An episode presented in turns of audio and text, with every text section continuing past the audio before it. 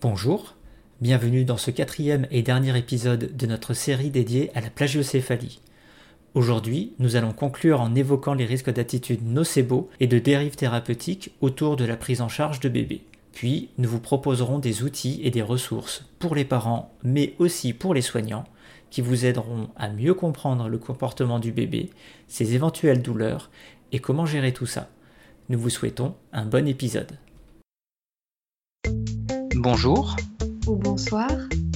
Bienvenue sur Le Temps d'un Lapin, le podcast qui parle de la kinésithérapie, du soin et de la science. Mais pas trop longtemps, juste le temps d'un lapin. Je trouve que tu as un discours qui est quand même très rassurant et qui s'appuie sur des, données euh, qui sont quand même assez solides.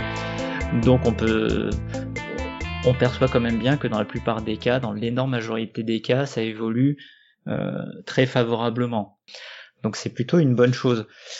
Cependant, on a toujours des professionnels qui vont véhiculer des informations qui sont maintenant, on le sait, euh, fausses et qui auront une tendance à être anxiogène pour les parents, avoir un effet euh, négatif euh, pour certaines prises en charge et peut-être éventuellement pour le, développement des, enfants. Hein. On a clairement des professionnels qui ont un discours euh, qu'on pourrait qualifier de nocebo.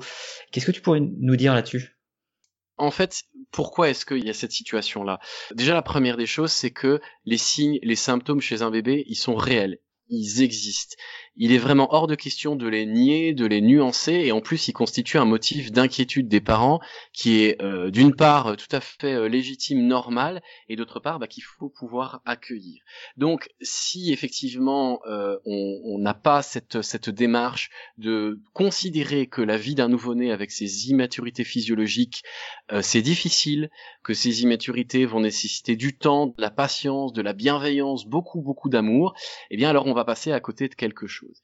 Il ne suffit pas, si vous voulez, de dire ah bah oui, mais de toute façon ça va rentrer dans l'ordre, alors euh, taisez-vous et on continue comme ça, parce que euh, les parents sont inquiets et cette inquiétude, cette angoisse-là, on va le voir un petit peu plus tard, eh bien va être peut-être passée en fait chez le chez l'enfant. Alors la première des choses, et là je m'adresse plutôt aux, euh, professionnels, il existe des échelles d'inconfort et de douleur chez le nourrisson. Hein, il y a aussi, euh, alors il y, en a plusieurs, on va pas les, citer ici, mais on essaiera d'en parler, de vous les mettre euh, dans les ressources qu'on va mettre à votre disposition. Et donc si vous voulez, ce qui est important, c'est que ces inquiétudes ici, d'une part, eh bien, elles sont susceptibles d'amener vers des dérives thérapeutiques, c'est pour ça que c'est important de nous nous positionner avec cette écoute et cette bienveillance. Et puis, je voudrais vous parler en fait euh, d'un élément de psychologie et pour ça, je me base sur des études de haut design qui est la chaîne YouTube de PsychoQuack parce qu'en fait, PsychoQuack, c'est un garçon qui fait des petites vidéos de vulgarité. Ouais, c'est ça, on dirait un nom de Pokémon, exact. Mais il est très intéressant. Il travaille en psychologie notamment de l'enfant. Il source ses vidéos justement avec des études pour le coup que vous pouvez les retrouver dans ces euh, liens de ces vidéos. Il y a euh, quatre vidéos qui sont intéressantes à, connaître, qui expliquent en fait le principe des zones de confort et des figures d'attachement. En fait, euh, les enfants prennent comme référence, face à une situation qui est anxiogène, le comportement de la figure d'attachement, en l'occurrence ici on va dire les, parents, les bras des parents. Et c'est très important parce que bah, ça leur permet de comprendre le monde avoisinant quand c'est une situation qui est stressante, on se réfugie vers euh, dans les bras et puis on observe la, la, la position et le, le, langage euh, non verbal des parents. Et donc évidemment, quand la figure d'attachement est mal à l'aise ou anxieuse dans un type de situation, l'enfant a plus de risques de développer une anxiété dans cette situation et au passage c'est bien normal. Donc en fait, ce qu'on peut dire, c'est que la peur d'un parent, elle peut être contagieuse. C'est le cas des peurs de l'orage, des araignées, c'est le cas aussi des peurs en société, bah, qui peut amener l'enfant aussi à développer ces anxiétés-là. Ça marche aussi bien avec les informations verbales que non verbales. Euh, le bébé, entre 5 et 10 mois, il va devenir spécialisé pour analyser vos visages, vos postures d'évitement, vos attitudes, vos peurs, etc. Tout stimulus sur la Terre peut être source d'anxiété par association. Euh, alors parfois c'est l'entourage qui va faire l'association, quelqu'un qui a peur, parfois évidemment c'est les conditions de la vie. Et donc pourquoi est-ce que je me permets de parler de ça maintenant? C'est parce qu'en fait c'est la même chose concernant les thérapeutes, c'est la même chose concernant les pseudothérapies. C'est-à-dire que ce qu'on va faire passer comme message, y compris chez le tout petit enfant, des 5-10 mois, eh bien ça va être analysé. Et donc des angoisses, des discours nocébants ou nocébaux, à quel point est-ce que ça peut modeler, façonner quelque part notre considération de la douleur, des asymétries, de la gestion de certains types de douleurs? Donc ça, c'est important à garder en tête pour, euh, d'une part, euh, nous adresser à l'enfant, parce que quand on prend en charge un petit bout, on lui parle, et d'autre part, avec lequel on va prendre en charge les parents.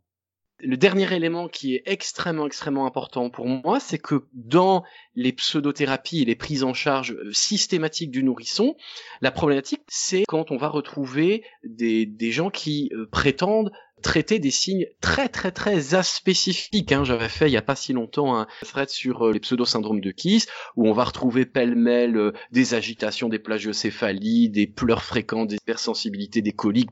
Et en fait, moi ce que je dis toujours, et ça c'est un élément qui, qui paraît tellement évident pour moi, c'est que de deux choses l'une, soit Bouchou nécessite un bilan ou un traitement pour accompagner. ce traitement, il peut être médicamenteux, il peut être conservateur, il peut être rééducatif. Parfois, il est plus important en chirurgie. Parfois, il est simplement un accompagnement de la douleur. Et dans ce cas-là, il doit être vu, suivi en bilan et traité par un professionnel de santé qui a été formé et diplômé.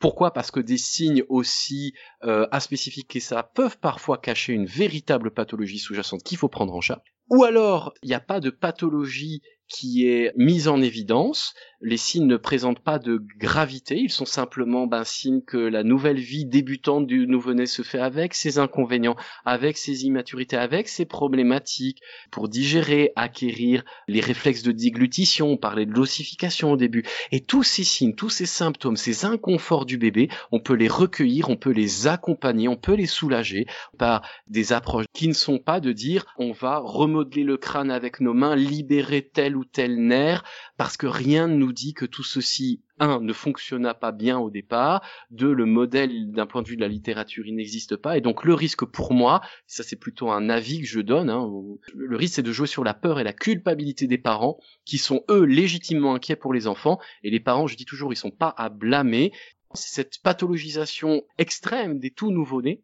eh bien, qui sont euh, pour moi problématiques suis assez d'accord avec ça et je me suis toujours interrogée sur euh, ce que ça pouvait faire en termes de douleur future chez cet enfant et chez ce futur adulte. Effectivement, ce que tu dis Marie, c'est que c'est pas impossible qu'après on ait des terrains fertiles à des parents qui favorisent ce genre de, développement plus tard. Hein. Si on part du principe que pour la lombalgie, euh, le fait de penser que l'origine est biomécanique, c'est un facteur de risque de chronicisation. Euh, L'enfant qui aura été baigné dans l'idée qu'il n'y a rien qui va chez lui et depuis tout petit fait probablement partie de ces personnes à risque. C'est encore une fois une, hypothèse. À ma connaissance, il n'y a pas de, d'études là-dessus, mais euh, ce serait vraiment très intéressant d'imaginer une façon d'étudier ça. Moi, je le pense. Moi, j'ai cette hypothèse-là en tête euh, systématiquement. Donc dans les euh, dans les ressources qu'on mettra à votre disposition, il y aura plusieurs types de ressources, des ressources pour les professionnels, des ressources aussi pour les, les parents. Euh, simplement citer deux petites ressources euh, pour les euh, parents, c'est la petite plaquette des règles d'or de la première année qui a été faite par une, une association avec des groupements de pédiatres, l'association Naître et Vivre. Et c'est intéressant parce que ça vous récapitule un petit peu les, les, les différentes interventions en prévention peut faire. Il manque simplement dans cette plaquette qui date de 2015 de mémoire, pour moi, le, le, le, euh, le fait de favoriser cette motricité libre. La deuxième ressource que je voudrais indiquer aux parents pour lesquels vraiment il y a des, euh, il y a des plagiocéphalies et des déformations importantes pour ne pas vous perdre euh, à aller voir telle ou telle personne. Donc, bien sûr, votre médecin traitant ou votre pédiatre peut coordonner ça, mais il existe en France un réseau, pardon, qu'on appelle le réseau Tête et Cou, que vous pouvez retrouver sur le site tête-coup.fr avec eh bien différents pôles pluridisciplinaires qui prennent en charge on va dire les déformations plus importantes, les craniosténoses, les malformations craniofaciales, c'est le réseau Craniost. Donc n'hésitez pas à aller euh, consulter ce site pour euh, celles et ceux d'entre vous qui sont en difficulté.